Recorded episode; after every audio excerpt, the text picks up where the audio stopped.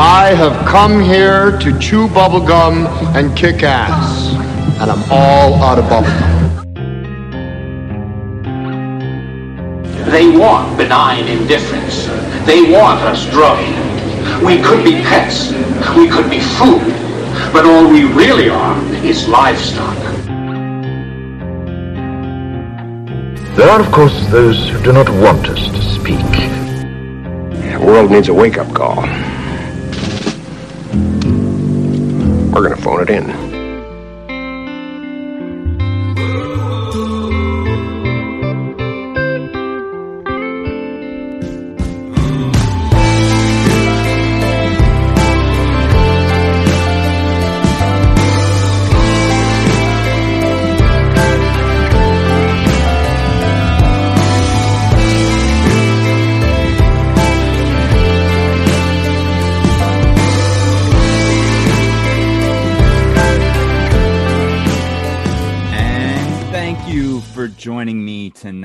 Welcome to the Great Deception Podcast. I'm your host, Matt.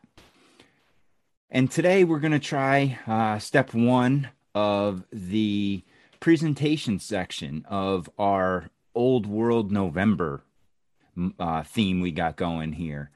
So basically, what I want to do this month is, uh, in addition to some of the other shows I'm doing, I want to give some uh, video and audio presentations here uh, for you all on a couple of things. And tonight we're going to hit on the Crystal Palaces of the 1800s. Some of the other things we're going to hit on are the World's Fairs. Uh, I got a big one coming on the Chicago Fair of 1893. And then uh, also, you can hear uh, I have something on the Star Forts, uh, which I just went over with the Legit Bat podcast on Rokfin uh, the other night. So if you want to go check that out, uh, you can check that out on Legit Bat Podcast, rokfin.com.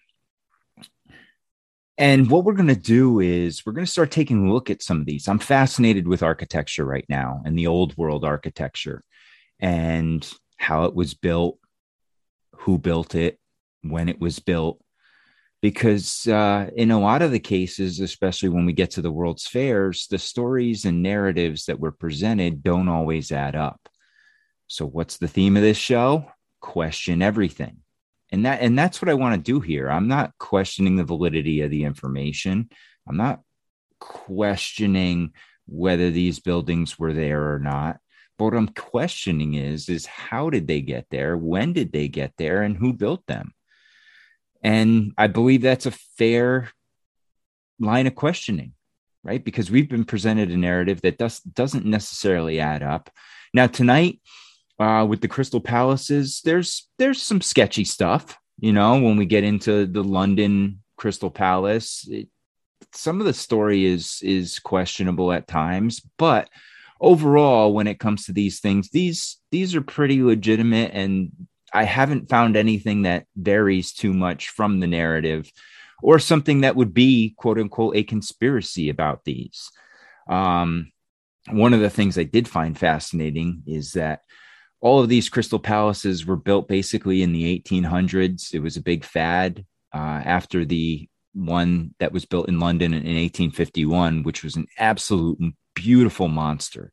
I mean, when we get into the pictures of this thing, this thing is just a, a monstrosity of a building. Beautiful, all glass and iron, and just a beautiful layout, architecturally sound. It's just beautiful but you know we're going to see that they were all over you know we had them in london we had them in new york we had them in canada we had them in germany we had them in australia and i had never heard of these before and that's what kind of piqued my interest was i found out about these uh, about a year ago when i was looking into the world's fairs and you know 1851 london that that's the first World Fair, and this is kind of the first mega structure that we're introduced to from these fairs. So, what I want to do tonight is take you through a little presentation. Now, hey, the audio is going to be a little rough because uh, I'm describing pictures, and uh, so this will also be on video. Uh, for now, it will be on YouTube, uh, on my YouTube page. Go check out the Great Deception podcast on YouTube And uh, I'm hoping here in the near future to get it up on BitChute as well. Uh, I'm a little bit technically slow, so bear with me and trying to navigate through all these sites and posting this to here and there and video files, audio files. Guys, I'm new to this, so you got to bear with me. And I am, I am average at best when it comes to the, the uh, technology side of this. So I'm going to do my best here and hopefully this comes out nice and clean. So, what we're going to look at here tonight is the uh, Crystal Palaces of the 1800s. So, let's get going right here, right now. So basically, when I started doing this again, and I, I've been, I put together this presentation over the last uh, probably three months. I've been working on this off and on in between working on Star Forts and World's Fairs, and they all kind of blend together and all have their own unique uh, aspects as well. So the one thing that I that really piqued my attention with all these, or at least the first five that I looked into, I looked into London of 1851, which was at a World's Fair. New York, 1853, which was at a World's Fair. And then the Glass Palace, which was in Germany in 1854, Toronto, 1858, and Montreal in 1860. And when I looked at all of these buildings and structures, they all met a similar end. They all burned in fires. Now, where have we heard that before? I mean, you look across the world's fairs, what happened? There was always a massive fire, whether it was in the city itself, pre or post fair, during the fair, or they brought in demolition teams to destroy it. So, what we're seeing is the destruction of these facilities. Now, these, some of them are questionable arson. And you would wonder who would want to burn these beautiful structures down? I don't know. And that's what we're going to look into. Now, when I present this stuff, what I want you to do is look into it yourself because this is just what I've found and just what I've come across. And I don't have everything on all of these buildings or all of the crystal palaces. But what I found is a few that I found fascinating, and we'll run through them so basically what we have is is the construction happened in the what we're told is from 1850 on. And what these structures were were and there's varying uh, definitions of what a crystal palace is okay? The original crystal palace and and what i deem a true crystal palace is a structure that is mainly made of an iron frame and contains glass paneling now we're going to see some slight variations with some wood frames, and you're going to see some uh, some roofs that weren't glass, right? But the facade of the building is a glass structure. Okay, so let's get into London. All right, we look at London, the Crystal Palace of 1851. And the picture that I'm showing here is a beautiful structure. And to think that this is made of iron and glass in the 1850s is just a modern marvel. Think about all the glass they would need to do this. Now, one of the things was at this time frame, they did become much better and more efficient at glass making. And and I believe that was part of what they were showing off here. And part of what they were doing for the this was for the London uh, World's Fair of 1851 and this was the show building, right? This was the spectacle you came to the fair to see. This was the monster of the fair. Okay, much like in Chicago, you had the monster of the Midway. This is the monster of the fair. This is the building you wanted to see. So we look at it, and it had the shape of a cross, was its overall structure. And what we come across is this was essentially a hall that was used to hold exhibits. And it was said to have held 14,000 exhibits from a variety of countries. Paris and France being one of the largest. Uh, America had quite a large presence there, and England did as well. And then you'll find some other com- uh, countries that that were in here as well. But if we look at the design and the layout, what we're seeing in this picture here is you're seeing all the different exhibits and they're laying it out for you in a uh, schematic. So now let's look at the palace itself, this beautiful structure. It was developed on 18 acres of land and took up almost a million square feet of space. It was 990,000 square feet of exhibition space. And basically, what it was, it was to display the technology that was developed during the Industrial Revolution. This was their showcase. So, the Great Ex- Exhibition Building, it was 1,851 feet long, ironically, in 1851, and the interior height of 128 feet. Okay, it contained 3,300 iron columns. It had over 10 million feet of glass and 600,000 cubic feet of timber. And what it was, it was, it was a representation of modern architecture and the modern industry that was developing during the Industrial Revolution. And this thing was massive, folks. It was three times the size of St. Paul's Cathedral. Now, when we think about the World's Fairs, one of the things and the biggest question marks that we have is the timeline of the construction. And this is no different. They say that this 18 acres, almost a million square feet of exhibition hall was developed and constructed in six to nine months. And that's the only area of this part of the story where I have some questions. How? How did they manage to get all the materials there? How did they manage to have all of the labor lined up in order to complete this in six to nine months? Some some estimations or some reports that I've seen were six months, some were nine months. So that's kind of why I give you that vague six to nine months, because depending on your source, you're going to get different information. So now we look at this.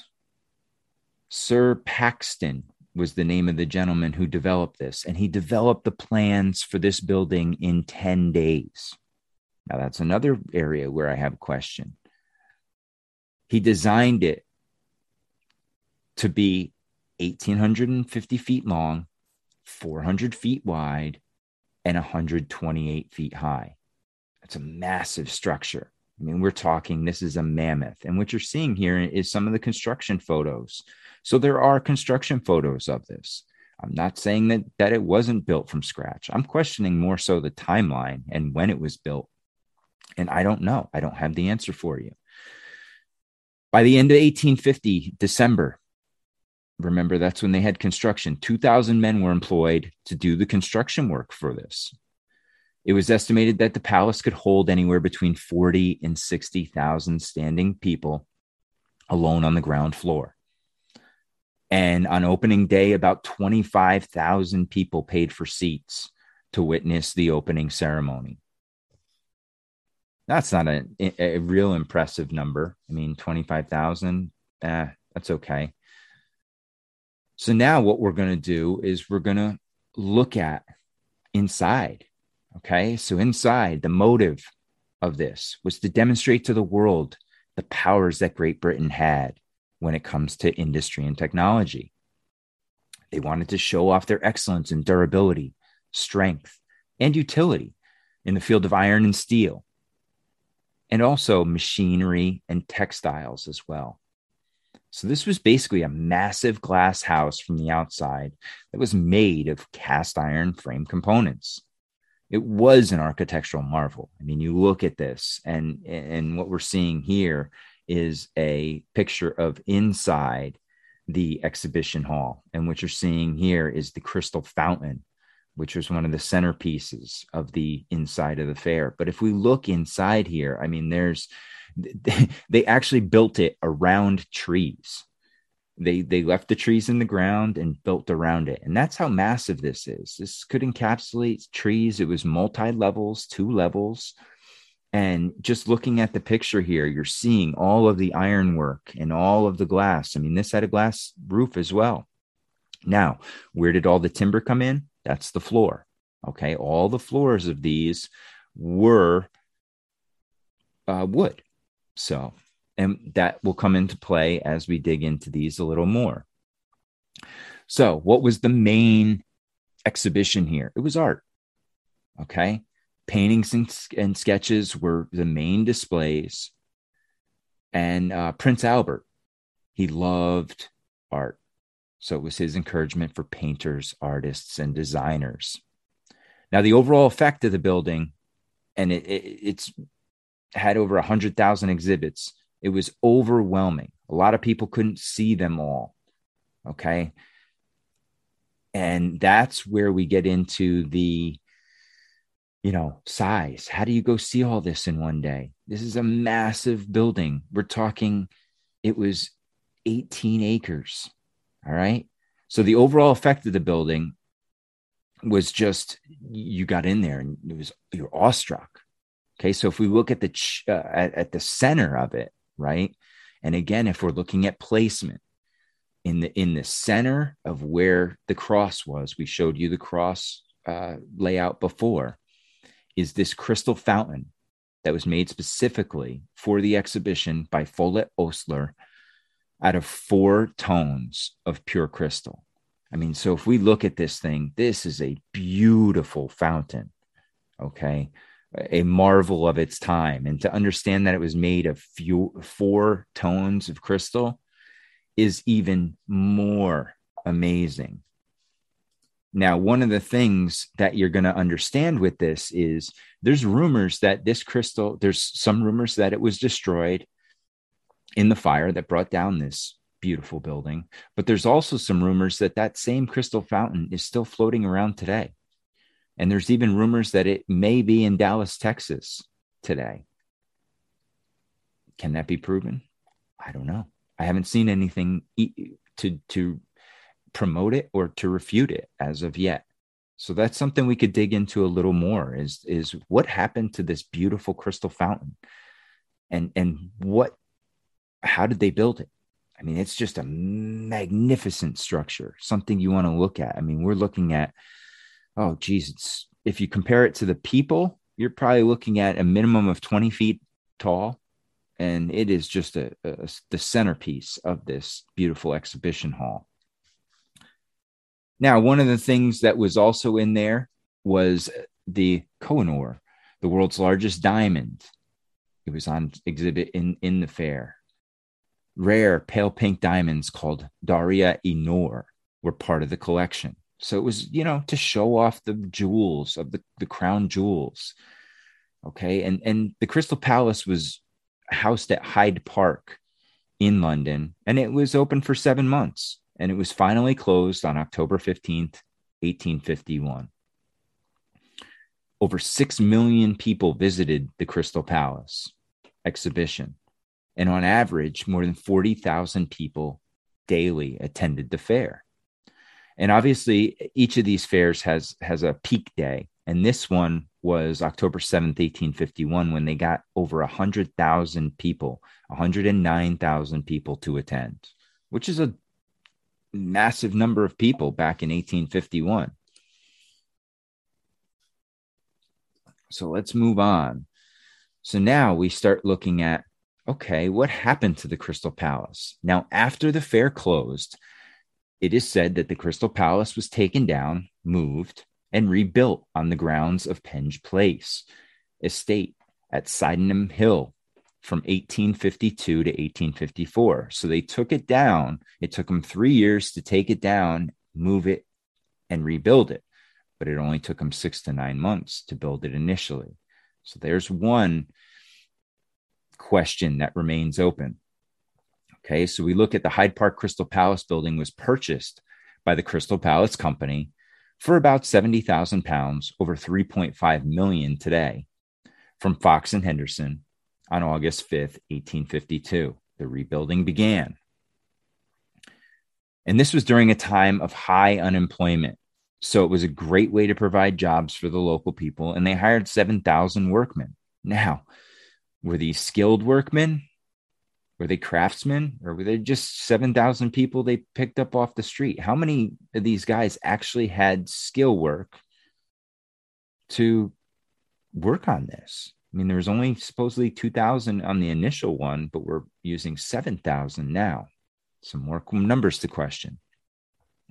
And why did they, what did they do with it? They used it to house the Crystal Palace School of Art, Science, and Literature, and the Crystal Palace School of Engineering. And it attracted visitors for over seven decades.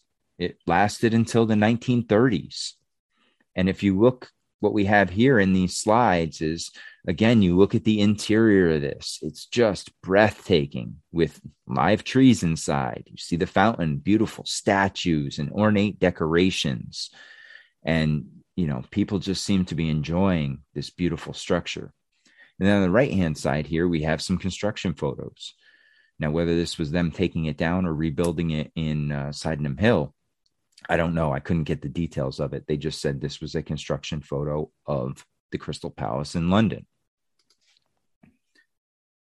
Then in 1936, this wonderful structure burned in a fire and was lost forever. When the fire struck the palace on November 30th of 1936, years of wear and tear, lack of finance to repair it, it really left it in bad condition. Okay. The fair, it, one of the things you have to understand is, and we talked about this before, the floors, right? They were made of wood. And if they're in this crystal palace, which is essentially like a greenhouse, there's a good chance that that tinder, timber had become tinder and was very flammable. But the cause of the fire is still unknown, and there was never an official inquiry, which is kind of suspicious. Why would you not look into it?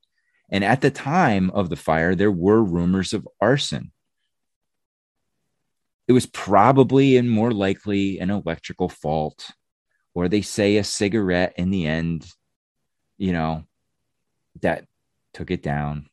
Wink, wink. But in reality, you don't know. And who would be motivated to burn this down? That's what you got to wonder. Was it for money? Was it to eliminate the evidence of the Crystal Palace?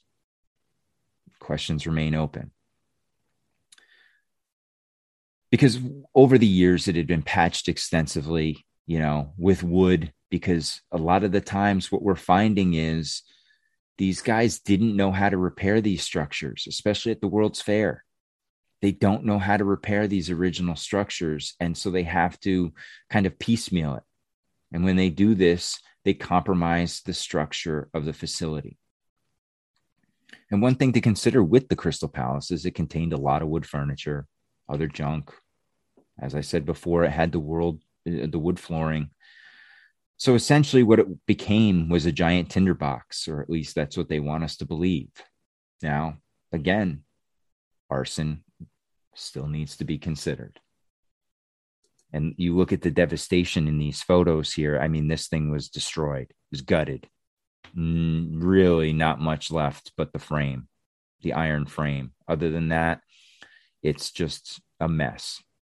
Mangled you know steel iron you're seeing wood you're seeing collapse it's just a uh, a sad sight to see when you saw the original beauty of it so now we're going to move to New York in 1853, which was also a World's Fair called the Exhibition of the Industry of All Nations. And it was held in New York City in 1853. Now, this was a much smaller fair. Okay. It only covered a couple acres. Um, it wasn't, you know, a massive layout like everywhere else. Like London in 1853 was a 26 acre complex. The New York Fair was only four acres. So it was small in size comparatively. And the Crystal Palace was built in Bryant Park in New York, Reservoir Square. The Crystal Palace was designed in New York by George Carstensen and the German architect Charles Gildemeister. And it, obviously, it was directly inspired by the Crystal Palace from London in 1851. At the time of the construction, the Crystal Palace was the largest structure in the country with 173,000 feet, uh, square feet of exhibition space. The Crystal Palace was a thousand feet by 500 feet. It much like the uh, layout in London, the Crystal Palace in New York had the shape of a Greek cross and was crowned by a dome that was 100 feet in diameter. Also, like the Crystal Palace in London, this one was completely constructed of iron and glass. And the speed in which it was constructed, you guessed it, less than seven months. So you're telling me the largest structure in the United States at the time was constructed in seven months or less than seven months.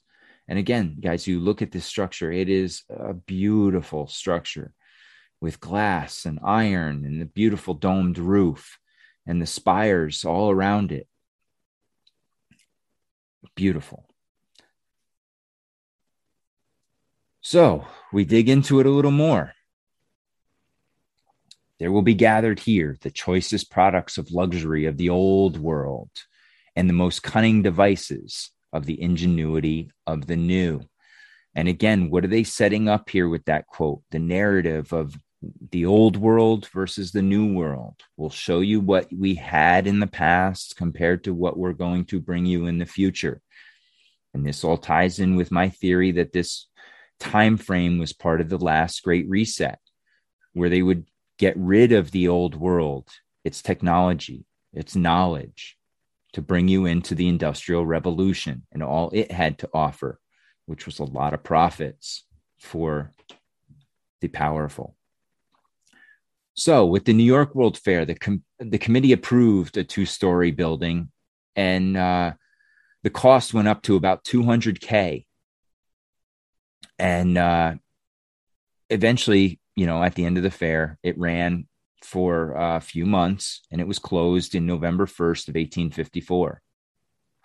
And uh, after racking up more than 300k in debt, this was the first fair to lose money Okay. And this is another theme we're going to see a couple times repeated is these fairs losing money. Well, we know how much these people love their money. And for them to lose money and keep doing this doesn't seem like a, uh, a winning game plan. But for some reason, they keep doing these World's Fairs and continue to lose money doing so. So there must be more to it. Is it the narrative? that's what we're, we're here to, to investigate. So we look at the construction of the world of the uh, New York Crystal Palace, and you had two dozen cast iron columns supported the dome, and each were 62 feet high. You had 32 stained glass windows that decorated the side of the dome, each representing the arms of the individual states as well as that of the Union. An enamel substance was ground to a powder and then applied to the nearly 10,000 panes of glass with a brush in a pasty state. When the enamel dried, decorations were etched out either by hand or machinery, and the panes were heated in a kiln, fusing the enamel onto the glass. Sunlight streamed through, resulting uh, through the resulting frosted panes in a gentle, filtered light with none of the excessive heat. So this was kind of a uh, addition to the technology associated with it. So in London, one of the problems they had with the building was massive amounts of heat. As you would imagine, with the sun and the glass, it would be like a greenhouse. Well, what they did here was they put an enamel on the glass to, to tint it almost to reduce the amount of light and heat that would come through into the building, which was a revolutionary technique at the time. Now, if we look inside this, it resembles closely to the London exhibition. I mean, you're looking again, a two story structure, the giant dome, the beautiful furnishings on the inside. You know, it is a spectacle to see. It is a work of art, not just a building, and which is makes it so sad that these things were all perished in fire. So we look, and a gentleman by the name of Theodore Sedgwick declared that the New York Crystal Palace would open to the public May 1st, 1853. It would have more than 15,000 panes of glass, 1,800 tons of iron would form this giant cross shaped structure, which at the center would have this massive dome we've described before that would rise 123 feet above the city. The Crystal Palace's interior took up about four acres of space. Okay. And the groundwork was almost entirely wood. And this, you know, this cathedral, the glass cathedral of the Crystal Palace, it was called the Temple of the National Industry. Now, if we look at the, the fair itself, to come into the uh, exhibition, it cost 50 cents for an adult and 25 cents for a child. Season tickets were 10 bucks. And supposedly they got 1.1 million visitors, but they still lost over $300,000. And, you know, it wasn't for a lack of product. It had a wide variety of, uh, of objects that were on exhibit, ranging from fine European paintings to house paint, which was new. Some of the new farmers' implements and tools that were brought, precision steam engines, okay? And and and you had countries and nations and governments from around the globe to showcase their best that their nation had to offer at these fairs whether it was a raw resource or a finished product okay? They would they would present it. And manufacturers would display their their products okay and it was it was just a, a, an amazing idea. But what was the main idea of it other than showing you why did they have to destroy? And that's that's where i keep coming back to. And one of the big things in the new york fair was the uh, mineralogical display which would show some of the you know beautiful resources that the united states had to offer. It would have specimens of ores and minerals you know from all over the nation that would show how wealthy and powerful America was. And again, if we look at these photos here, you see the giant, beautiful dome structure with a lot of sacred geometry, folks. Okay, you're starting to see some of those shapes again. You look into it, some of the Fibonacci sequences in here too. Okay, you see some of that perfect construction that they used at the time and it was beautiful, beautiful building. You had uh, President Franklin Pierce, who spoke at the dedication of the Crystal Palace on July 4th of 1853. And the aforementioned Theodore Sedgwick was the first president of the Crystal Palace Association. After a year, he was succeeded by Phineas T. Barnum, who would put together a re inauguration almost a year later when you had Henry Ward Beecher and Elihu Burritt were the featured speakers of the reinauguration. And this brought back some more interest in the palace.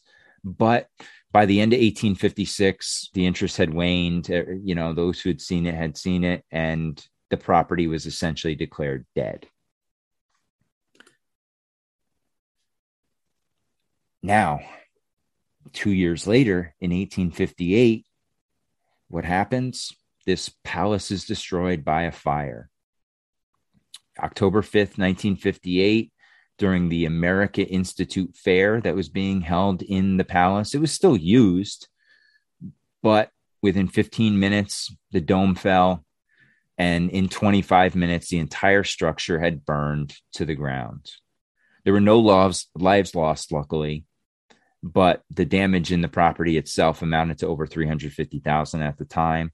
This included the building itself, which was about 125k, and then the exhibits and the um, remaining stuff from the original World's Fair that was lost in the fire. So again, two crystal palaces, two fires, two massive fires that brought down the entire structure. So now we're going to move to Germany in 1854, what's called the Glass Palace. Okay. Or this again was inspired as you would guess, by the construction of the 1851 London Crystal Palace, the original.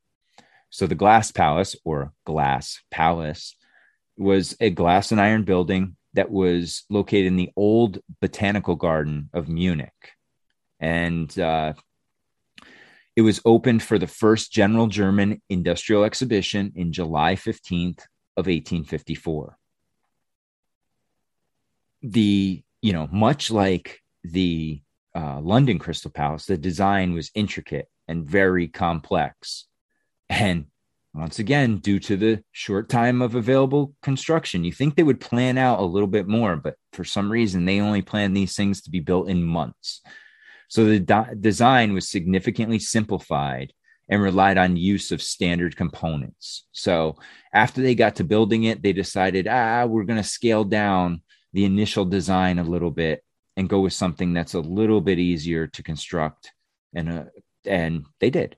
So conventional construction methods were not possible due to the large amount of building materials required. Again, this is the question we have over and over. Where are these all these materials coming from?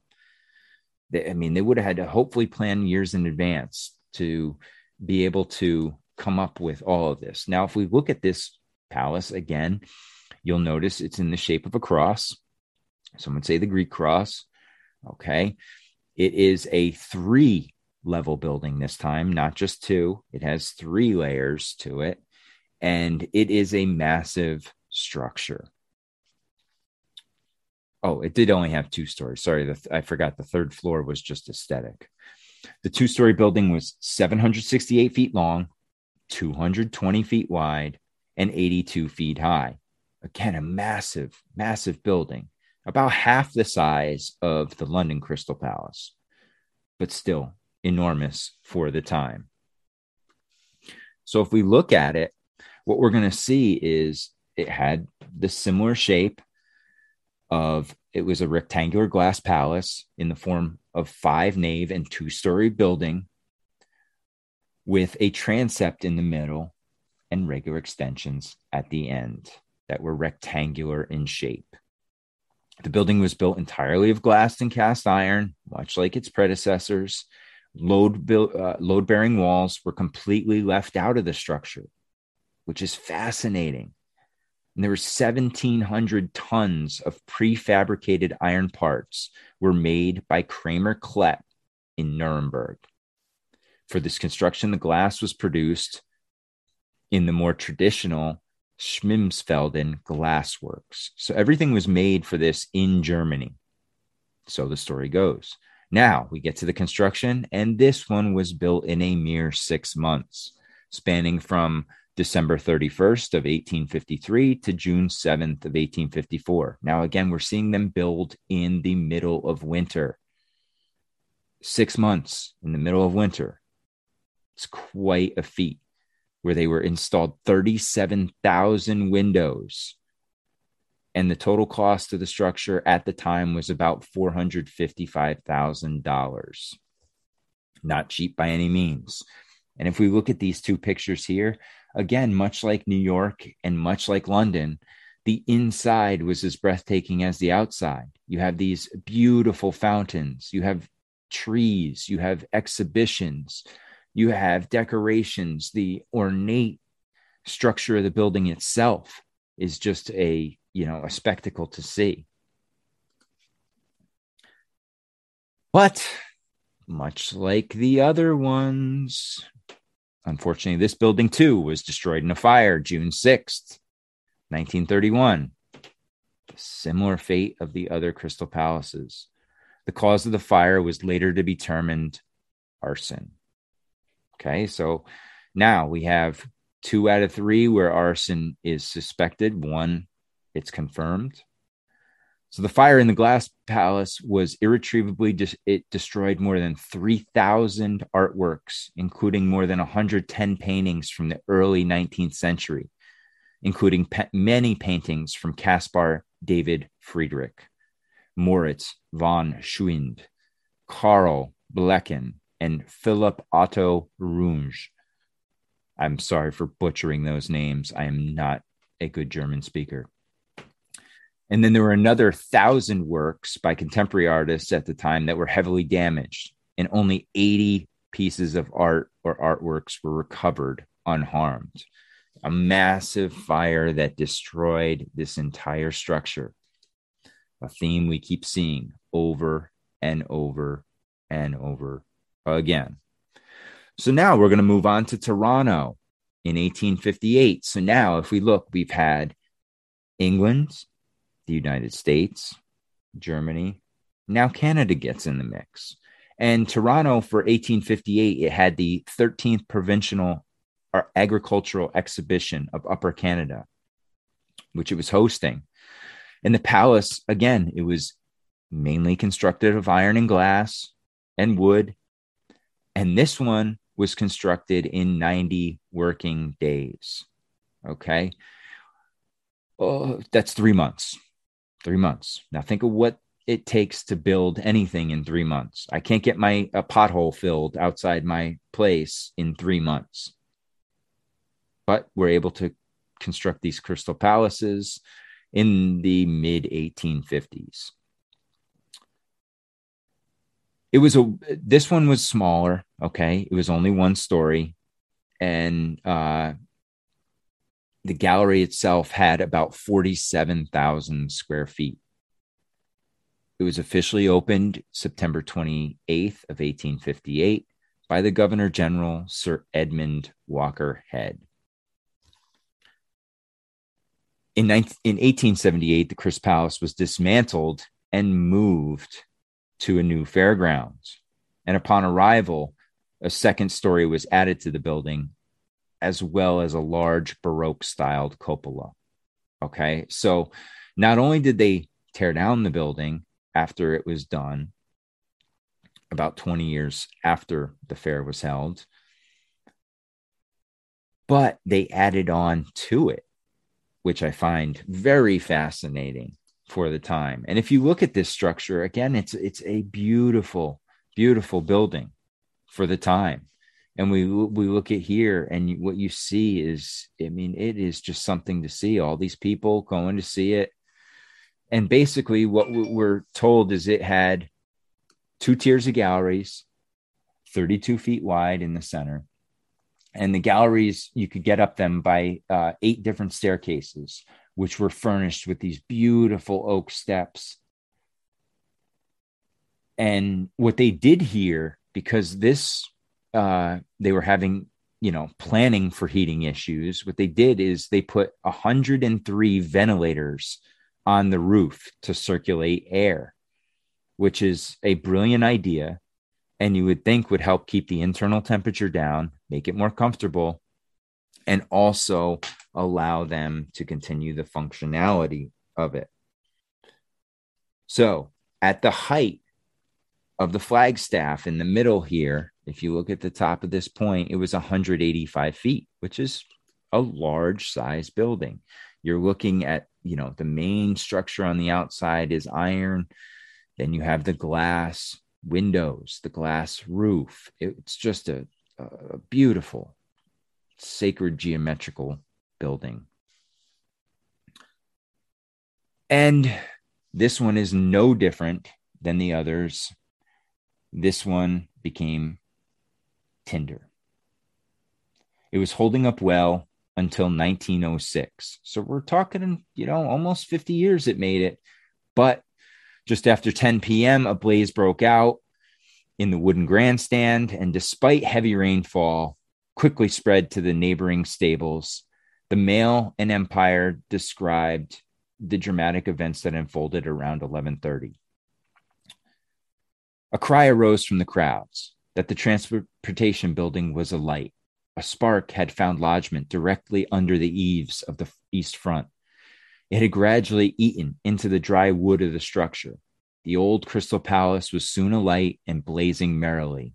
All efforts to save it were fruitless, for the numerous panes of glass in the walls broke with resounding cracks and served as draughts to fan the flame. The old building, furnished to to the drenched onlooker, a much more striking picture in its destruction than ever before in history. Every window, and they are legion, was outlined in black against the background of fire. As the flames seized upon the roof, they leapt into the air, scattering embers in every direction and making a fearsome pyrotechnic display. Finally, dull crashes were heard, and the roof began to fall. The girders sank to the ground, and all that remained of was a number of scattered black pillars of iron, like giant arms stretched imploringly to the scarlet sky. A year later, the horticultural building was erected on the same site. And if you look at the destruction here, you just see absolute pure destruction once again. So that's four crystal palaces that we've looked at, four that were destroyed by fire. So the last of the original five that we're going to look at is Montreal of 1860. Now this one this one is one of my favorites. You look at the architecture in this and it is a work of art. It is an absolute beauty developed and designed in 1860. Okay, if we look at it, the Crystal Palace was an ex- exhibition hall for the Montreal Industrial Exhibition of 1860. Originally located at the foot of Victoria Street, one block west of University, between St. Catherine and Cathcart Streets, then relocated to Fletcher's Field. It was used for temporary exhibitions in the winter. It actually housed the skating rink, which I found really cool. The building was designed by Montreal architect John William Hopkins. It had an iron framework, tin barreled vaulted nave, and two galleries. Each were 20 feet wide, extending all the way around the interior. And once again, much like the others, its inspiration was the Crystal Palace in London. So that just tells you something, guys. This this Crystal Palace in London was such you know, high standing that they had to build it in other places. Now, was there something more to that? I don't know. Its main facades were of iron and glass. Its side walls were of white brick with rose colored contrast, with the iron and wood elements painted to match the brick. Its bays were subdivided by three arches, with only the center arch glazed. It was constructed in 20 foot modules it was originally intended to be 180 feet by 200, but due to some shortcomings, it only was 180 by 120 feet. So they knocked 80 feet off the original plan.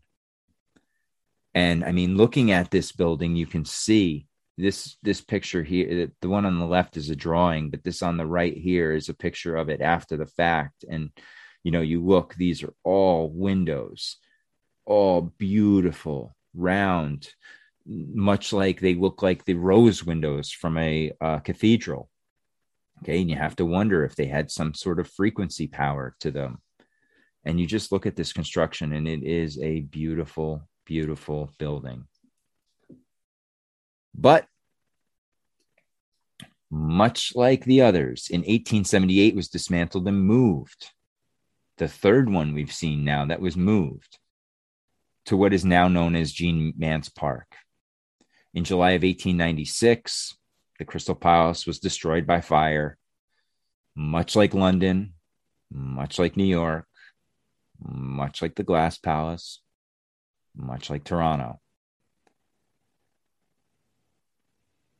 And after it was destroyed, it was used for housing a few years later. The original downtown location was the home to the Palace Theater, a movie house, and today contains an alley named Ruelle Palace.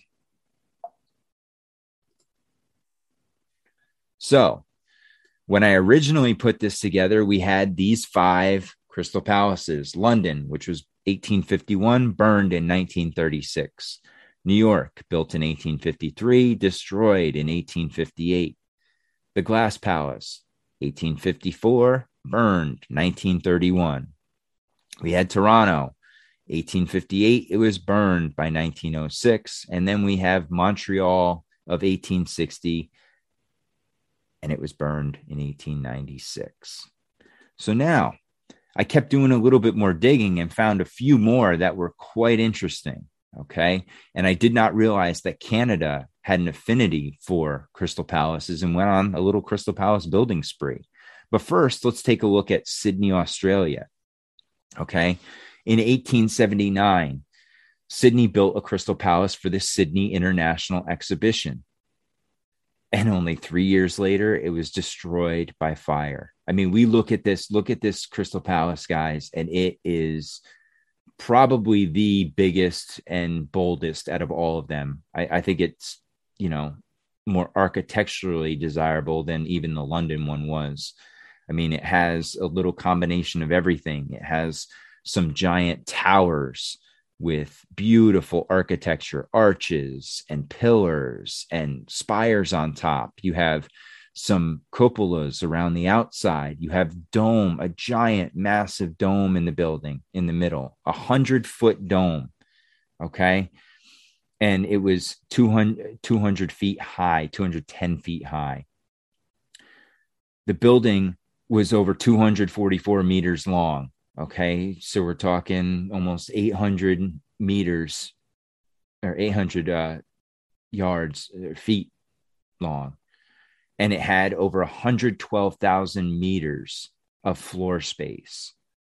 it used 4.5 million feet of timber, 2.5 million feet of uh, brick, or 2.2.5 million bricks, sorry, and 243 tons of galvanized iron.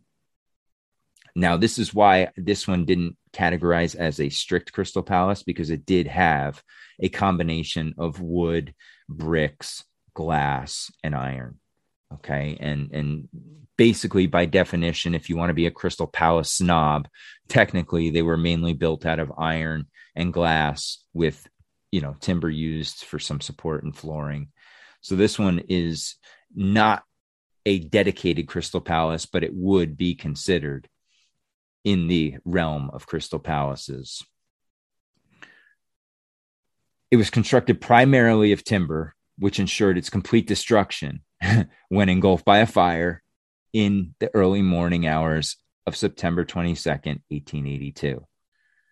The Garden Palace at the time was used by a number of government departments, and many significant records were destroyed in the fire. Most notably, the records of squatting occupation in New South Wales. Between 500 and 1,000 pieces of Sydney Aboriginal artifacts were also lost in the fire. They were destroyed, never to be seen again.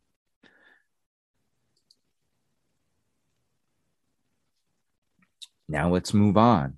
You have the you have this in Ireland now at the 1853 International Industrial Exhibition. You have what's called the Dublin, Dublin Exhibition Palace, which is a crystal palace in itself. Okay, it's much smaller in scale, but the beauty, if you look here, is is phenomenal. Again, it has the domed roof, the glass. It has some of the Roman columns here out in front, right on a giant pond. You know, again, you see water, you see fountains. This was the second of three international exhibitions in in Dublin at the time. The interior was a marvel of a construction. It covers 15 acres of land. Okay, so it's much bigger than New York and slightly smaller than uh, London. At a cost, it only cost about forty thousand dollars, though, which was kind of hard to believe. But hey, they managed it well. The Dublin Exhibition Palace in Winter Garden is made of iron and glass, as we said before. The main building has three floors a basement, a ground, and gallery floor levels. Okay. After the exhibitions, the buildings were converted to examination halls for the Royal University of Ireland. And then it was later redeveloped in 1914. So here we're seeing them reuse the buildings, which is nice to see. We did that with some other crystal palaces that were relocated. But looking at this building, I mean, it is a sight to see. we're going to move to a crystal palace in Amsterdam. Now, I do not know how to pronounce this. It's Volksfurt, is what I'm going to say. And this is from 1864. I mean, this one is a beauty again. It has the old construction. Okay. And again, this one as well burnt down in 1929. So the Palace vor Volksstadt was designed by architect Cornelius Outshoorn and was inspired by the Crystal Palace in London once again. After the Amsterdam doctor Samuel Sarfati visited the Great Exhibition in London, he founded the Vereniging Vorn Werkstatt. I can't pronounce this stuff. With the aim of realizing a comparable building in Amsterdam. So, much like the others, they drew inspiration from London and said, we got to bring this to our country, our nation as well. This one, however, took five years to build. The construction took place between 1859 and 1864, and the building was used for many years with varying success. But much like the others, in 1929, it met its demise and was completely and utterly destroyed by a fire. Now, again, we look at this building and, and it is a massive one. It rivals that of London, you know, with the size and the scale. And it wasn't a true Crystal Palace because it did have brick in it. it. It was a massive, massive structure. Beautiful. I mean, we look here, you're looking at the entranceway, and what you're seeing is again, you see the beautiful sacred geom- geometric uh, layout that they used here for the entrances. You have the dome with the statue on top. Okay, these it's just fascinating that they were able to build this in the 1800s, and uh, just a marvel of architecture and knowledge. So then we get into what I did not realize, but there was a spree in Canada in post 1860. So by 1860, there were no fewer than four crystal palaces or, you know, equivalents in Canada. By 1891, there were more than a dozen. Canadians have been quick to dismiss their buildings as crystal palaces, right? Tech, and it's on a technicality. They could not be real crystal palaces because they were generally framed in wood rather than iron, and they were Lilliputian, as you would say, small in stature compared to the other crystal palaces. Most were of timber frame, and none had a glass roof. There were very few real crystal palaces, perhaps a half dozen in the world or so, if the structural and functional criteria are applied. Okay, we're getting down to semantics, the definition of, you know, Crystal Palace being just of wrought iron, glass, and timber. And these ones had timber frame, no glass roof. So they can't really fall into the category, but they were Crystal Palaces. Canada's Crystal Palaces were properly called something else, such as the Manufacturers Building or the Main Exhibition Building. So they would be called as they were. They weren't deemed crystal palaces like the original ones in Toronto and Montreal. So we look here and we have Kingston of 1856. Interesting structure with kind of a T shape to it. Not as complex as the others for sure. And uh, let's dig into Kingston a little bit. So it was built in 1856 the Kingston Crystal Palace was the first one built in Canada. It was the predecessor to the Toronto in 1858. There were many that followed that were all modeled off the original Crystal Palace that had been erected in 1851 in London, our main source of this. The Crystal Palace in Kingston no longer exists, though Palace Road, where the building stood, bears its name in its honor of the structure that used to be there. And what you're seeing here is just outside the Kingston Crystal Palace is a baseball game going on. And that was the uh, palace at the time. We're going to look at Hamilton, 1860. Okay, this was just after the Toronto uh, Crystal Palace of 1858. And this one had an octagonal plan at the ground level. that was again in the shape of a Greek cross with a whole crown of the cupola.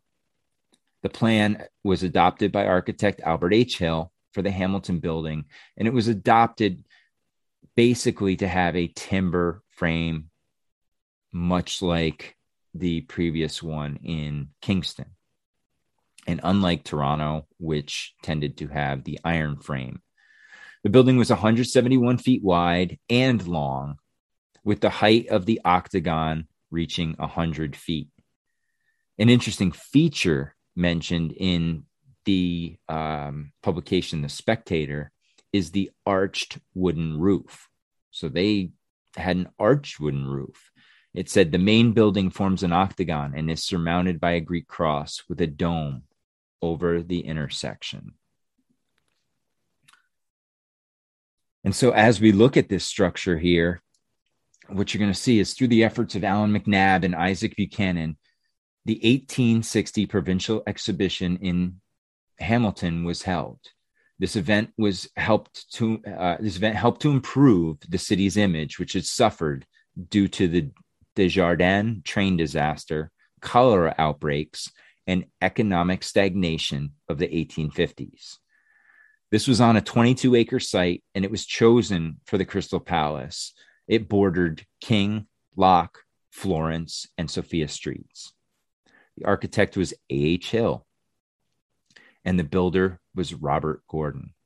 After the cornerstone was laid in May of 1859, the palace grounds and grounds were later opened by Edward, the Prince of Wales, on September 20th of 1860. And after that, it became the city's site for the annual Great Central Fair.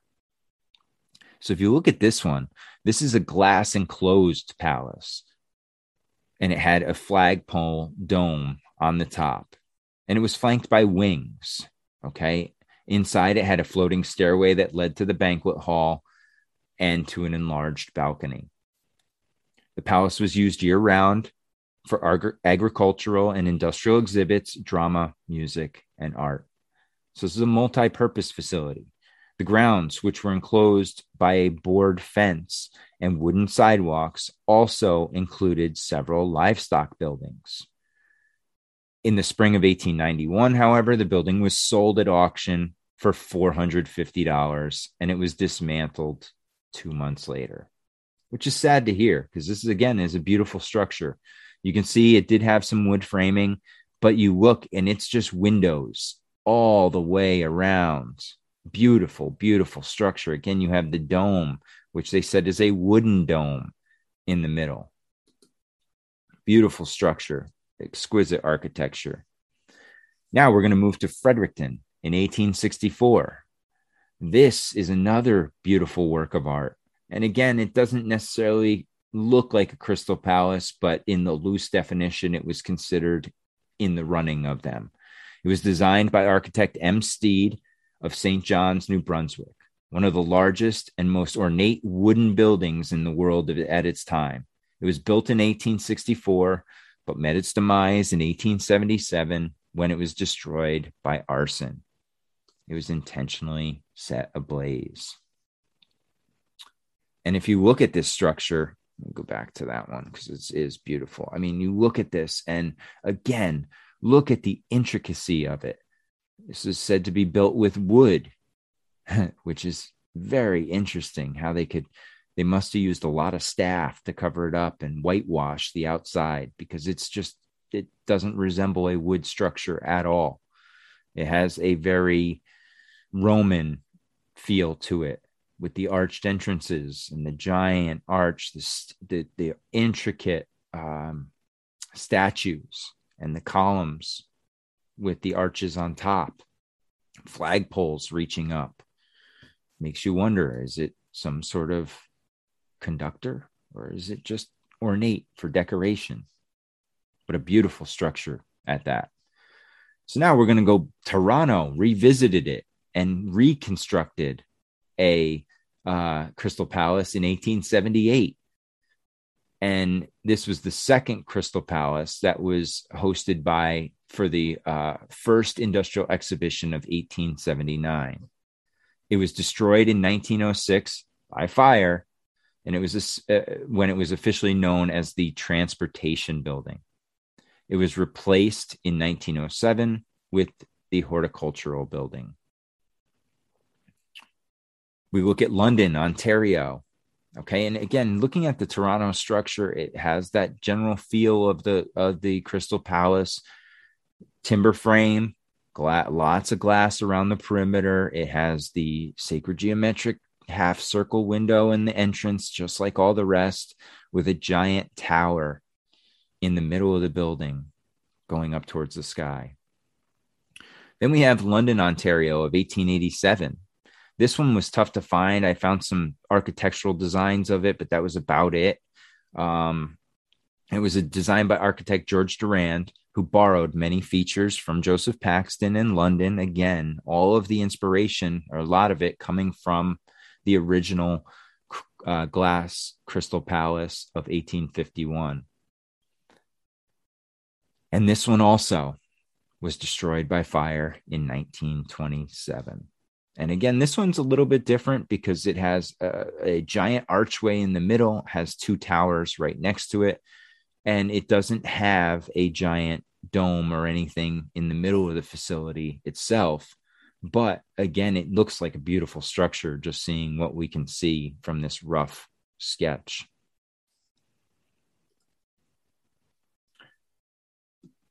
So, the Toronto 1878 we're going to look into this just a little deeper. Arson was suspected, okay, thanks to two unusual encounters with Park Commissioner John Chambers had with a cyclist who was going around during the blaze. Chambers told the Daily Star that a man with a peculiar foreign accent approached him from the grandstand area and told him that the whole place was going to be burned.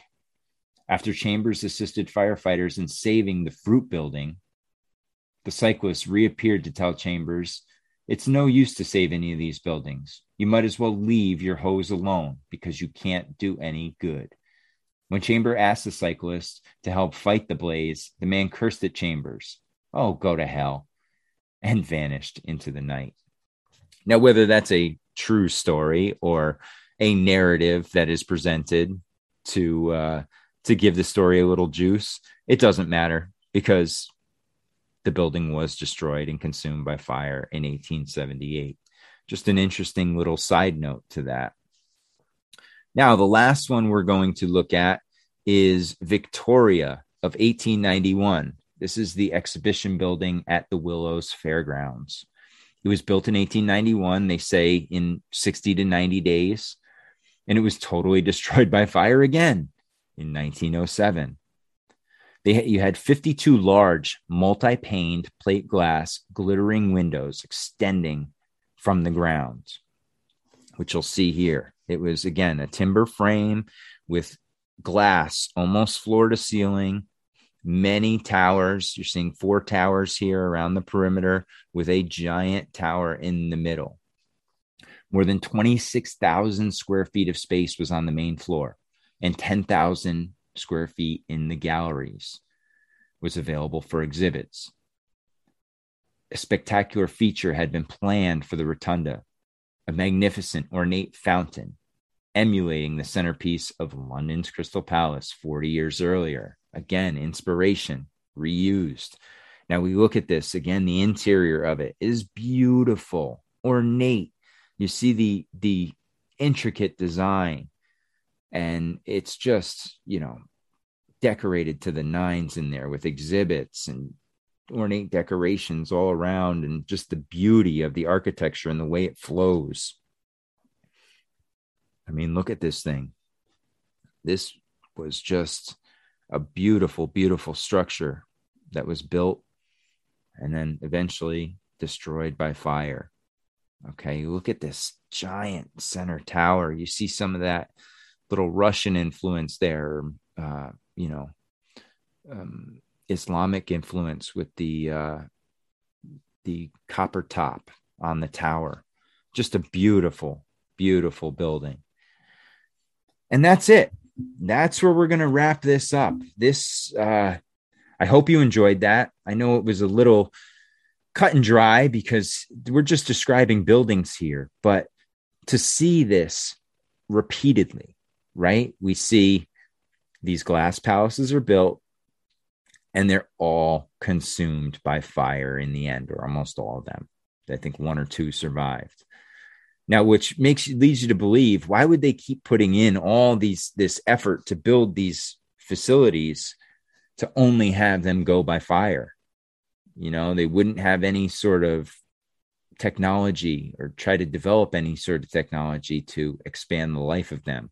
And obviously, as you put more and more wood with glass, you are creating an issue. But as you'll see, and as we've shown time and time again, there were rumors of arson that would destroy these. Now, who would be the ones committing the arson? Would it be someone looking to collect insurance on these buildings? Would it be just someone who, a pyromaniac who likes to see fires and see things destroyed? I don't know. There's not a whole lot as to uh, of information out there as to, you know, who set these fires? What caused them? Sometimes you'll get a little wild story like you do in chicago for the world's fair where like a cow's tail knocked over a lantern and started a massive fire. But you know it makes you question why would these things be built only to be destroyed by fire years later? And you know the original Crystal Palace, you, you, have to give it a lot of credit. I mean, Paxton designed a beautiful building, but that leads you to believe did Paxton actually design it? Or did he have this design or find this design? I don't know. I'm just throwing questions out there, things that I would, you know, I'm interested in, things that I haven't been able to uncover in my research so far. There's a lot of questions that still remain about this stuff because, much like everything with the 1800s, there's the narrative that you are presented and then there's some other possibilities.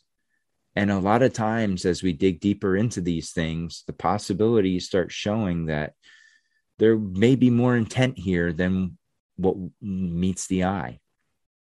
But overall guys i, I find these buildings and, and the architecture fascinating. Again we are building these things essentially with horse and buggy with pulleys and levers you don't have cranes, you don't have power tools. And these structures are just beautiful. The, the structural, you know, integrity of them and the design that must have gone into them is is top notch. And yeah, we could probably do these things today, but I don't think we could do them in the time frames that these things were supposedly built with. I mean, if you have 2,000 guys working on something, could you build out 18 acres of land to build a Crystal Palace these days? I don't know. I'm I'm not an engineer. I just find that timeline awfully tight, knowing the way that construction projects go today. I do deal with some construction in my real world job, and I've done some project management on some uh, retrofit building of buildings, and I know it is not a quick process. It could be slow, it could be tedious. There's setbacks. So to complete anything in six to nine months is just breathtaking. So, with that said, folks, uh, take a look into these. You know, look at it, go dig on your own, see what you find. If you find anything else, let me know. I am all ears with this stuff. I am just presenting to you what I find. And what I would like to see is all at, sometime what you find as well and see what kind of storylines you come up with, what kind of information you're able to uncover in this. And uh and just keep digging, guys. That's the whole point of this. Just keep unlocking this stuff. Keep bring it to the forefront. People need to know about these things. They're beautiful structures. And uh, I, I I think you know it's something that's that's quite interesting that they all were built in relatively short times and then almost all of them met demise by fire. The weapon of the 1800s was fire. Think about all the great cities that burned all the world's fairs that were destroyed by fire. It's just a reoccurring theme of the 1800s things being destroyed and consumed by fire. And what happens afterwards? They want you to believe we are the phoenix rising from the ashes. The Industrial Revolution it brings on that phoenix that brings us from a time of darkness into this age of enlightenment, age of industrialization, or as I like to call it, the age of slave labor, debt slavery. This is where they start introducing this stuff. Okay. So that's all I got for this one. Stay tuned. Next week, we will have a, another presentation. I haven't decided which one I'm going to do yet. Um, it's going to depend on how much time I have. Uh, because uh, like I said, the the Chicago one is going to take a couple hours. I have a feeling it's going to be probably a two to three hour presentation. So I'm going to probably, in all likelihood, break it up into two parts. Um, the video would say one part, but from a podcast perspective, I may break it up into two sessions. But we'll see. Um, and as with everything else, folks, you can find this on any of my podcast platforms that I deliver through. I am more than ecstatic to announce that I am now a part of Alt Media United. So you can find all of my work there as well, altmediaunited.com. It has all the links to my Instagram, to my YouTube. It has all of my episodes on there. Um, and then links to find it on different podcast apps as well. So I highly recommend you go over and check out all the other great work over there. Man, there's so many good podcasts on there. I'm like, I'm kind of in in shock that I'm over there right now because there's the, some of the best of the best over there. You know, you you have podcasts like My Family Thinks I'm Crazy, New York Patriot, uh, Dangerous World, all these great shows. Deplorable Janet's over there with her Deplorable Nation, and some really big, big podcasts are over there. And I'm just honored to be a part of it and have my work uh, be shared on that platform. So thank you, Mark. I really, I really appreciate you uh, asking me to join the uh, the cooperative. And guys, that's what this is all about. All right, it's about sharing. Share the podcasts around. You find a good one, send it to your friends. Share it on Instagram. Share it on Facebook, Twitter, wherever, whatever social media you use. Get the message out there. I mean, we a lot of us content creators are uh, just doing this on our own. We're not making money. I know my, I'll speak for myself. I'm actually paying money to do this podcast on a weekly basis, and I enjoy it so much, it's worth it to me. So, what I ask from you all is to, to, to leave us reviews. You know, that goes far in the algorithm, to share it to your friends, family, coworkers, whoever, anyone that might be interested. And let's get some discussions going, right? Let's let's get back to talking about things.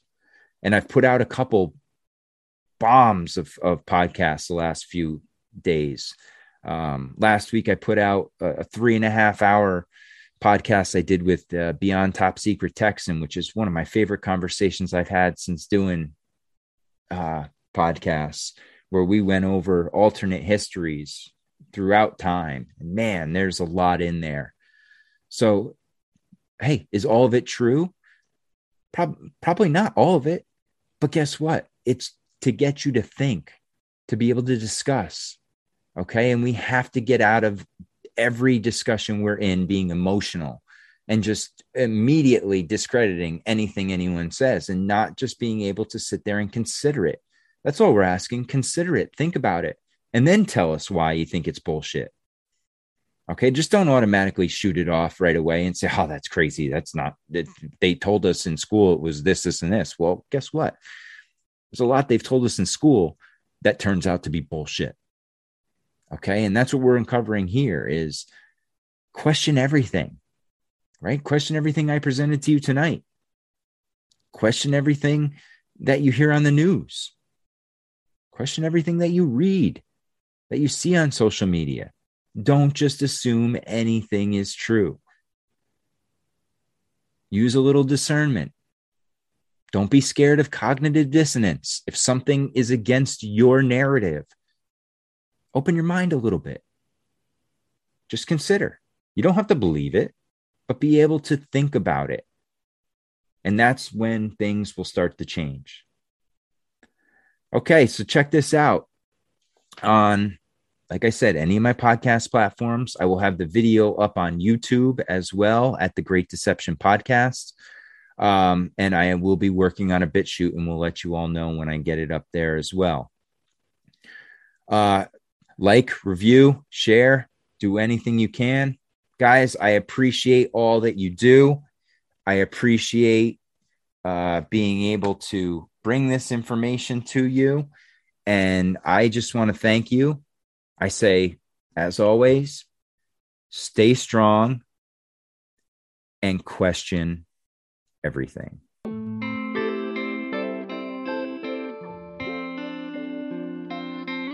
Cruelty and injustice, intolerance and oppression. And where once you had the freedom to object, to think and speak as you saw fit, you now have censors and systems of surveillance coercing your conformity and soliciting your submission. We need cameras. How did this happen? Who's to blame? Well, certainly there are those who are more responsible than others, and they will be held accountable. But again, truth be told, if you're looking for the guilty, you need only look into a mirror. I know why you did it. I know you were afraid. Who wouldn't be? War, terror, disease. There were a myriad of problems which conspired to corrupt your reason and rob you of your common sense. Fear got the best of you, and in your panic you turned to the now High Chancellor Adam Sutler. He promised you order, he promised you peace, and all he demanded in return was your silent, obedient consent.